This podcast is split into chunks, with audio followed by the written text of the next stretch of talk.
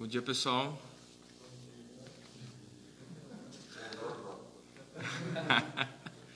É muito bom estar reunido em igreja novamente, por mais que a gente esteja aqui em frações do corpo, né, da, da nossa igreja, mas já é bom ter esse, esse calor, né, de se encontrar no domingo de manhã.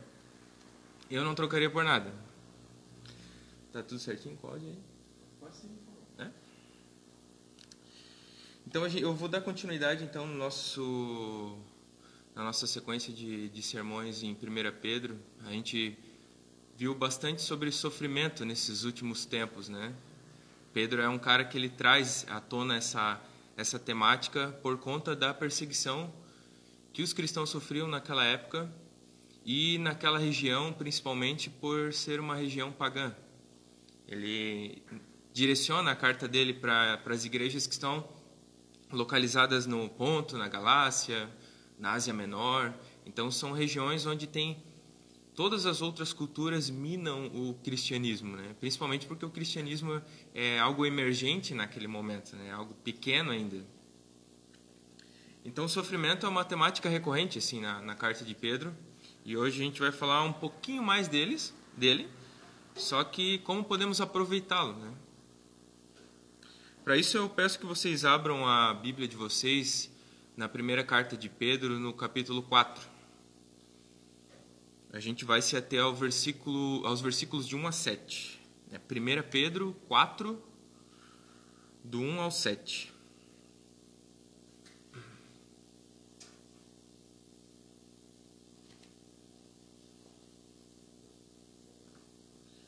Vamos lá? Ora, tendo Cristo sofrido na carne, estejam também vocês armados do mesmo pensamento. Pois aquele que sofreu na carne rompeu com o pecado, para que no tempo que lhes resta na carne, vocês não vivam mais de acordo com as paixões humanas, mas segundo a vontade de Deus. Porque basta que no passado vocês tenham feito a vontade dos gentios, tendo andando em práticas libertinas, desejos carnais, bebedeiras, orgias, embriaguez e em detestáveis idolatrias. Por isso, falando mal de vocês, estranham que vocês não se juntam com eles no mesmo excesso de devassidão. E eles terão de prestar contas àquele que é competente para julgar vivos e os mortos. Pois para este fim o evangelho foi pregado também a mortos, para que, mesmo julgados na carne segundo, aos, segundo os homens, vivam em espírito segundo Deus. O fim de todas as coisas está próximo Portanto, sejam criteriosos e sóbrios para poderem orar. Vamos orar? Deus, eu te agradeço por esse momento de mais uma vez estar reunido com os meus irmãos aqui, Senhor, em teu nome, Senhor. Peço que o Senhor venha com a tua presença aqui, com o teu Espírito Santo, abra nosso coração, Pai, e que, apesar de mim, Pai, apesar de quem eu sou, essa palavra atinja todos nós, Pai eu me coloco como alvo quando estava escrevendo já essa, esse sermão é, é algo que realmente trouxe ao meu coração um senso de urgência, Pai. Eu peço que o Senhor traga esse mesmo senso de urgência para as pessoas que nos ouvem, Pai. No nome de Jesus. Amém. Então, desse texto aqui de Pedro, é, a gente pode tirar três conselhos para a vida cristã principalmente para o tempo em qual a gente está vivendo agora. Né? Há tantas coisas acontecendo neste exato momento no mundo inteiro, mas todas essas coisas não podem tirar o nosso foco de viver para a glória de Deus. Mesmo tudo isso tendo nos deixado preocupados e desamparados, o sofrimento ele faz parte da vida cristã, assim como fez parte da vida do nosso Senhor. Cristo sofreu, mas o seu sofrimento não o impediu de ser obediente, de cumprir aquilo que lhe havia sido dado como tarefa. Foi obediente até a sua morte, como Paulo fala em Filipenses, morte de cruz. Ele então ressuscitou, e com isso Jesus nos garantiu juntamente com ele a vida eterna. Mas também nos deixou claro que nós teríamos aflições, os discípulos da igreja primitiva passaram por isso, foram perseguidos e espancados por passar as boas novas do Evangelho. Eu me recordo de um episódio que acontece no início do livro de Atos dos Apóstolos que Pedro e João são pegos pelo sinédrio por terem causado ali todo aquele tumulto por conta da, da cura daquele aleijado. O sinédrio estava tentando impedir eles de falar o nome de Jesus. Pois para o sinédrio Jesus já tinha sido morto, mas por que ainda falam desse homem? Né? E ali eles enfrentam com, com fé, com firmeza na fé, o sinédrio. Acaso nós devemos obedecer a Deus ou aos homens?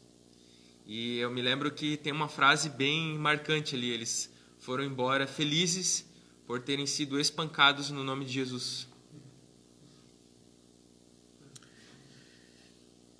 Estevão, por conta da sua devoção a Deus, um homem cheio do Espírito Santo, um jovem, ele estava pregando para a multidão e os fariseus, não felizes com isso, Paulo estava junto, inclusive, apedrejaram-no até a morte. E ele ali beirando a morte, ele viu o céu rasgando e ele viu a majestade de Jesus à direita de Deus, de Deus Pai. Ele foi morto pelas pedras, pelas pedras atacadas pelo, pelo aquele povo ali, pelo aquele, aqueles fariseus, né, que consentiram a sua morte. Ele viu Cristo e a sua glória. Certamente, o sofrimento desses homens e de vários outros mártires da igreja, Tiago decapitado, Paulo também né, toda a igreja perseguida. João foi envenenado, não tendo sido morto, foi jogado na ilha de Patmos para sofrer o exílio, passar fome lá. Todos esses homens e outros homens, de acordo com a história, sofreram pela fé em Cristo. Isso não os desanimou de viver a vida piedosa, ter uma vida de oração, devoção a Deus, amor a Deus. Isso traz à tona algo que nos dias atuais eu tenho percebido com muita recorrência. As pessoas têm preocupação com o futuro. A gente não sabe qual vai ser nosso futuro, se a gente vai ficar doente, se a gente vai é, ser acometido por esse vírus, se a gente vai morrer de câncer, se a gente vai ser assaltado, se a gente vai morar numa casa boa, numa casa ruim, se as dívidas vão tomar conta da gente. A gente não sabe do futuro. Ele não está nas nossas mãos para a gente poder controlar. Ele está nas mãos do Senhor. E para muitas pessoas, inclusive para pessoas da fé cristã, é uma preocupação não ter o controle da própria história, por conta do sofrimento. Todo mundo quer ter uma história boa, quer ter uma história feliz, tranquila. Eu, pelo menos, o meu sonho é morrer de velho dormindo, tranquilo, sem sofrimento. Mas o futuro a Deus pertence e a gente não sabe o que a soberania de Deus vai trazer para nós. Quem está em Cristo, né, deveria ter uma mentalidade diferente e deve ter. Né? E qual que é essa mentalidade? Nós temos o futuro garantido, bem como Pedro escreve para nós no início da sua carta. Ali no capítulo 1, Pedro diz assim: vocês podem só me acompanhar aqui. Bendito seja o Deus e Pai de nosso Senhor Jesus Cristo, que, segundo a sua grande misericórdia, nos regenerou para uma viva esperança, mediante a sua ressurreição, a ressurreição de Jesus Cristo entre os mortos, para uma herança que não pode ser destruída, que não fica manchada e não murcha, e que está reservada nos céus para vocês, que são guardados pelo poder de Deus mediante a fé para a salvação preparada para ser revelado. Aqui Pedro diz que a esperança ela não pode ser perdida, ela não pode ser destruída. A nossa salvação ela não está destruída. Por mais que a gente morra das formas mais bizarras, das formas mais sofríveis, a nossa salvação, a nossa eternidade está garantida. Eu lembro de um de um episódio em que Francis Chan ele faz uma uma alusão da eternidade, pegando uma corda em que tem um início aqui e o fim dela, imagine que é eterno. E tinha uma manchinha vermelha bem pequena no início da corda e o restante era a eternidade. Ele falou: essa manchinha vermelha é a nossa vida. É muito pequena comparado à eternidade que é de vir.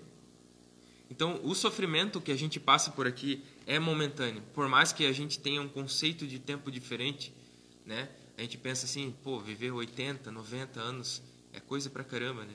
Mas a gente vai viver infinitamente mais do que isso Só que a gente vai viver diante de Deus sem dor, sem sofrimento, sem mácula e o mais importante, sem pecado, sem aquilo que nos afasta do nosso Senhor. Diante disso, então, no início do quarto capítulo da carta de Pedro, ele nos dá três passos importantíssimos para que possamos segui-los, a fim de manter a nossa vida piedosa, manter a nossa fé. O primeiro passo que eu pude aqui extrair desse texto, desse pequeno texto, é que tenhamos o mesmo pensamento de Cristo. É o que ele fala ali no versículo 1. Primeiro passo, então, que Pedro nos deixa é que devemos nos armar desse pensamento de Cristo, que o sofrimento ele é inevitável. Porém, ele pode e ele deve ser usado, aproveitado para o nosso bem. Bem como Paulo fala em Romanos capítulo 8. Tudo coopera para o bem daqueles que amam a Deus, daqueles que foram chamados de acordo com o seu propósito, para serem a imagem e semelhança de Jesus. Ali, no contexto que Paulo está falando é que todos os sofrimentos, todas as mazelas cooperam para o nosso bem. Não apenas aquilo que é bom, aquilo que é agradável para nós. Já é óbvio né, que aquilo que é bom faz bem para nós. Né? Mas o sofrimento, ele revela alguma coisa que a gente vai conversar aqui também. O sofrimento que passamos, ele nos liberta das paixões humanas Porém, isso aqui não é um apelo também para que a gente busque o sofrimento como algo que a gente deva ter o prazer, né? Mas o sofrimento ele abre as feridas da nossa alma, a ponto de fazer com que o nosso corpo responda os anseios da nossa alma.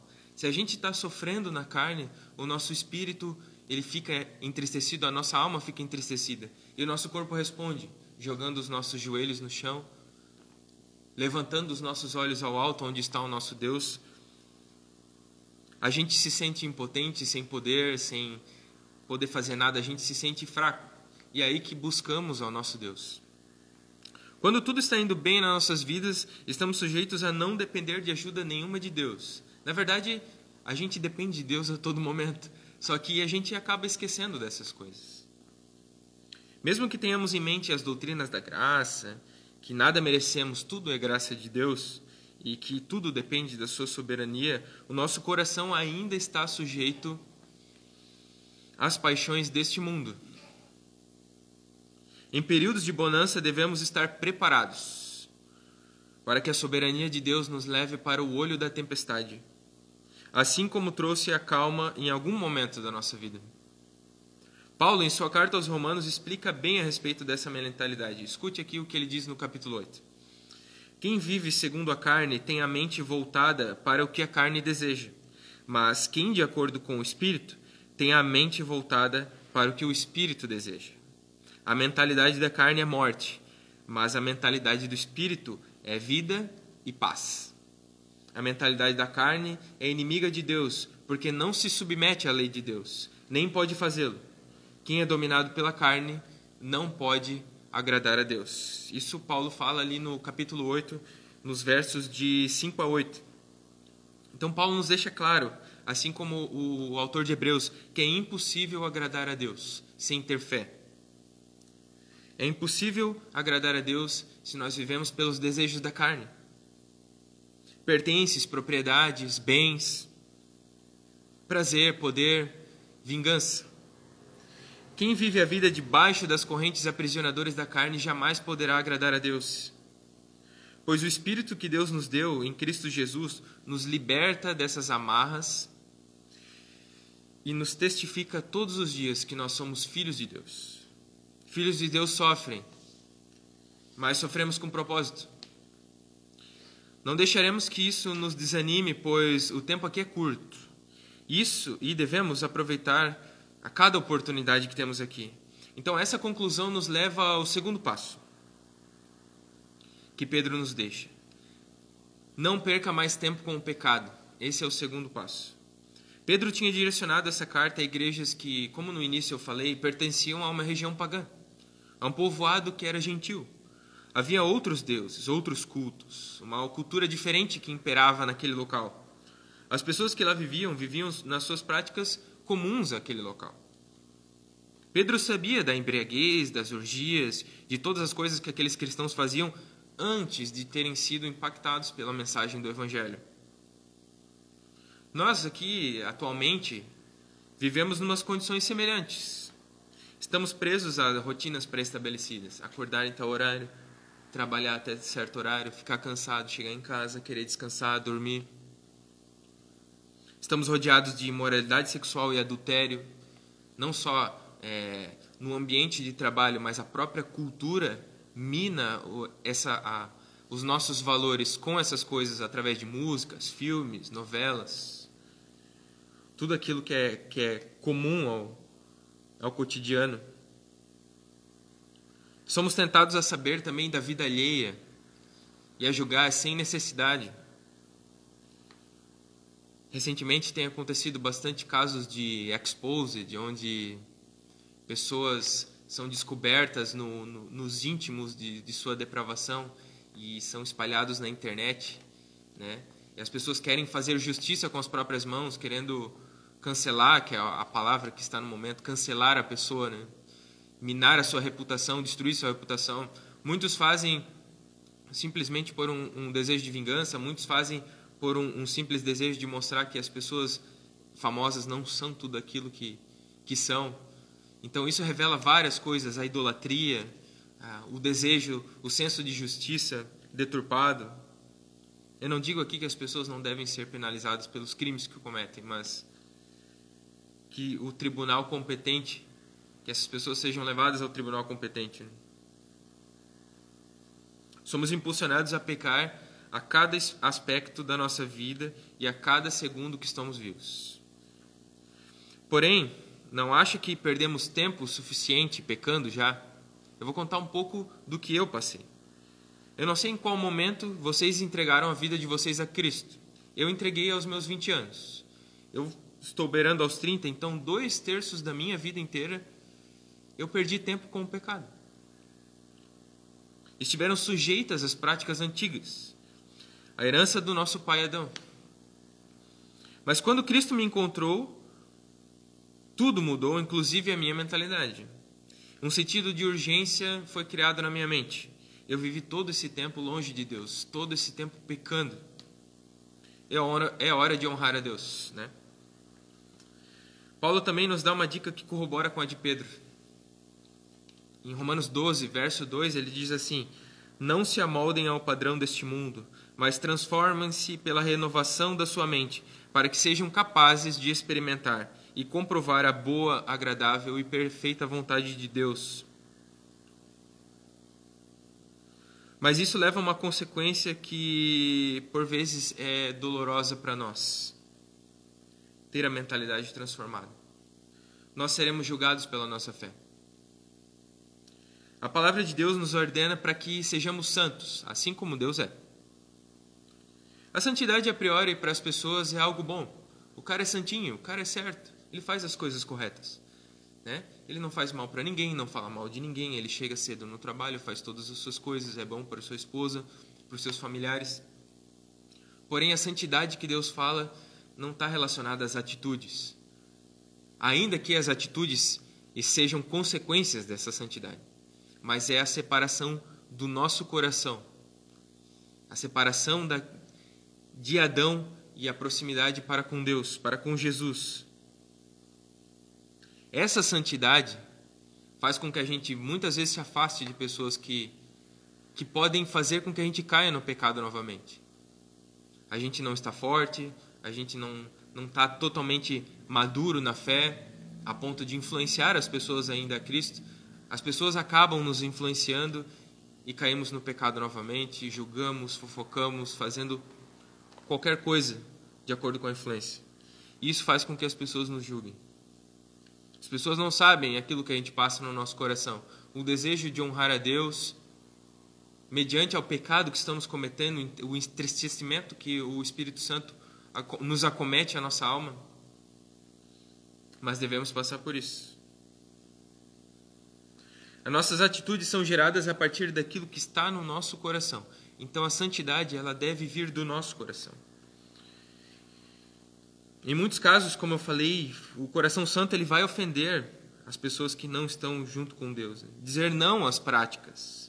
Por muitas vezes vai fazer com que você se afaste dessas pessoas e seja falado mal de você. Assim como Pedro alertou as pessoas. As pessoas falam mal de vocês porque vocês não vivem nas antigas práticas. Isso não significa que a gente não ame essas pessoas. Porque a gente não pode abandonar. Mas isso traz uma lição de que a gente deve aprender com Jesus alguma coisa. Jesus foi julgado por andar com pecadores. E nós andamos. Nós éramos pecadores e ainda cometemos pecados. Jesus era acusado então de andar com esses pecadores, indo contra o primeiro salmo. Bem-aventurado aquele que não se assenta na roda dos escarnecedores. Mas como a gente poderia pregar o evangelho nesse momento?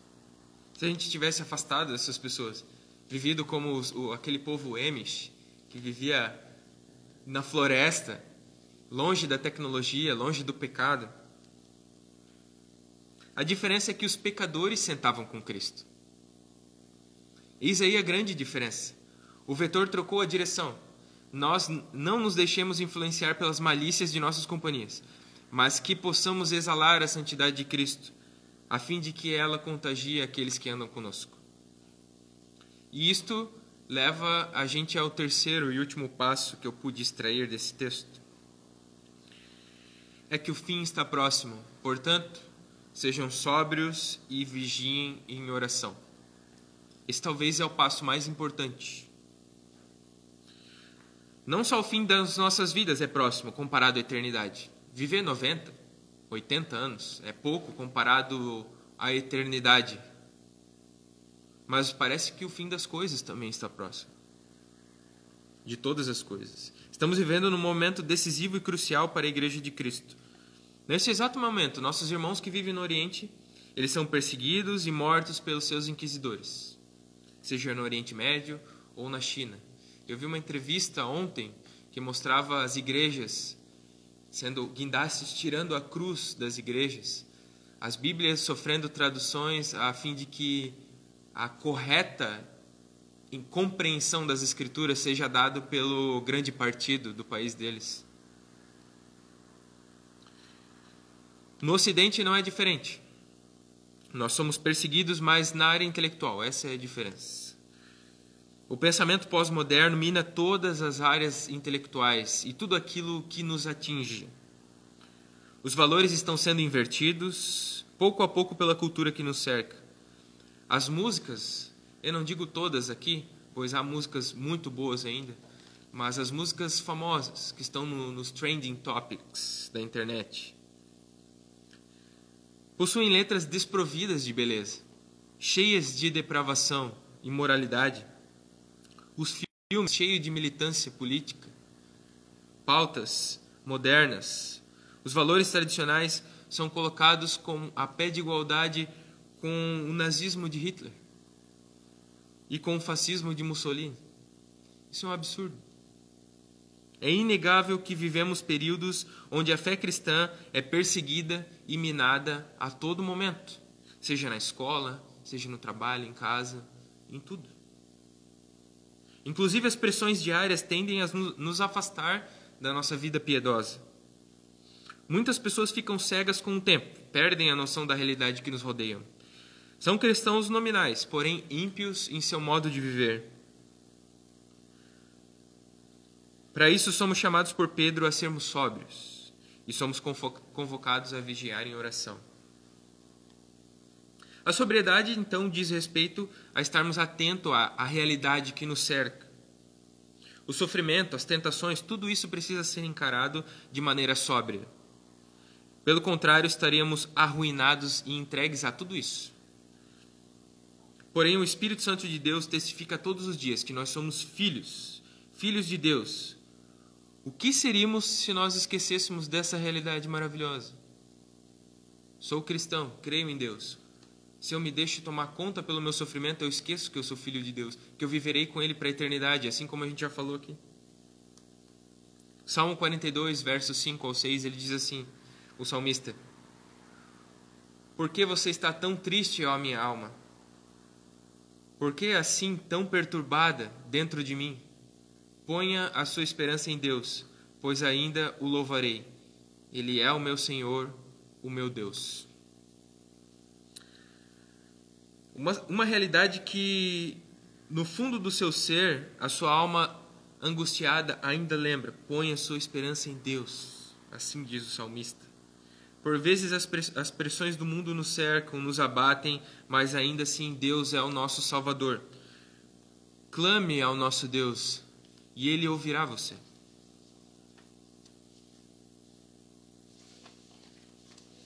E vigie em oração. Paulo, em, sua segunda carta aos Coríntios, ele diz o seguinte, no, verso, no capítulo 10, verso 4.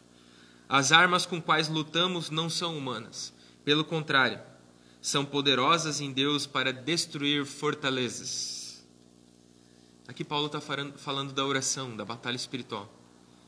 A oração é aquilo que nos mantém em constante relacionamento com Deus, além de ser a nossa única arma contra as forças que tentam nos abater. Pedro, no quinto capítulo dessa carta que a gente está expondo aqui nessa, nessa sequência de sermões, ele nos traz uma imagem do diabo, do inimigo da nossa alma, que tenta nos abater. Né? Ele é um leão que está prestes a nos devorar. Ele anda ao nosso derredor, só procurando um motivo para nos abater. Nós somos alvos da sua raiva. Porém, Deus é o nosso escudo e a nossa fortaleza como diz a música que Martinho Lutero escreveu, Castelo forte é o nosso Deus, espada e bom escudo. A oração é o meio pelo qual nos comunicamos com Deus, a fim de Ele ouvir e dar-nos resposta para as nossas aflições e dilemas, mas também é o meio pelo qual o Espírito de Deus nos preenche com a Sua presença e fixa em nossas memórias o conhecimento do nosso Deus. John Bunyan, ele escreve, o puritano, ele escreve em seu livro Orando com Entendimento a seguinte frase: Não há nada que induza tanto a alma a buscar a Deus e a clamar pedindo perdão, como o entendimento de que no coração de Deus há o desejo de salvar os pecadores. É uma frase que nos lembra de uma realidade incrível. Deus deseja salvar os pecadores. E essa realidade que que nos dá esse nos induz a esse desejo de buscar a Deus. Deus me ama, Deus quer me buscar, Deus me buscou. Ele me escolheu antes da fundação do mundo. E aqui a gente vai para a segunda palavra. Por que, que Pedro usa a palavra vigiar? As torres de vigia que cercavam as cidades na época possuíam, possuíam as torres de vigia ficavam em pontos estratégicos de muralhas que cercavam as cidades, né, em pontos estratégicos, a fim de que os vigias pudessem ver se algum inimigo estava se aproximando, se algum mensageiro estava vindo. Tudo o que estava acontecendo ao redor das cidades, os vigias poderiam ver e acionar o contato ao rei, né, ao imperador, ao governador, naquele exato momento. Essa é a mesma atitude que Pedro quer que tenhamos com as nossas vidas. Precisamos orar, estar em pontos altos, para que possamos vigiar os perigos que estão ao nosso redor. E os perigos que estão ao nosso redor não são apenas aqueles, aquelas companhias, aquelas más companhias que corrompem os bons costumes, mas é aquilo que está ao redor do nosso coração. Aquilo que a gente deseja, anseia, idolatra, os nossos pecados mais ocultos e internos. A gente precisa estar fora de nós mesmos para que a nossa paixão não faça com que a gente se agarre mais àquele pecado, mas que a gente possa encará-lo de frente e dizer: Eu não quero mais pecar. A gente precisa, para isso, estar tá na torre de vigia do nosso coração. Precisamos ter a mente elevada para que possamos perceber as artimanhas do inimigo, o nosso caráter, as suas falhas miseráveis e onde estamos mais vulneráveis. Precisamos ter uma visão clara dos nossos pecados e as áreas onde nós estamos desonrando ao nosso Deus. A oração não poderia ter uma finalidade mais profunda do que a comunhão com o nosso Deus e a, vigília, a vigília pelo nosso coração, pois afinal é dele que depende toda a nossa vida. Partindo para a reta final, então, da nossa palavra, alguns passos práticos. Primeiro, seja franco consigo mesmo e analise a sua vida. Você realmente está sendo guiado pelo Espírito de Deus ou pelos desejos da carne? Onde está o seu coração?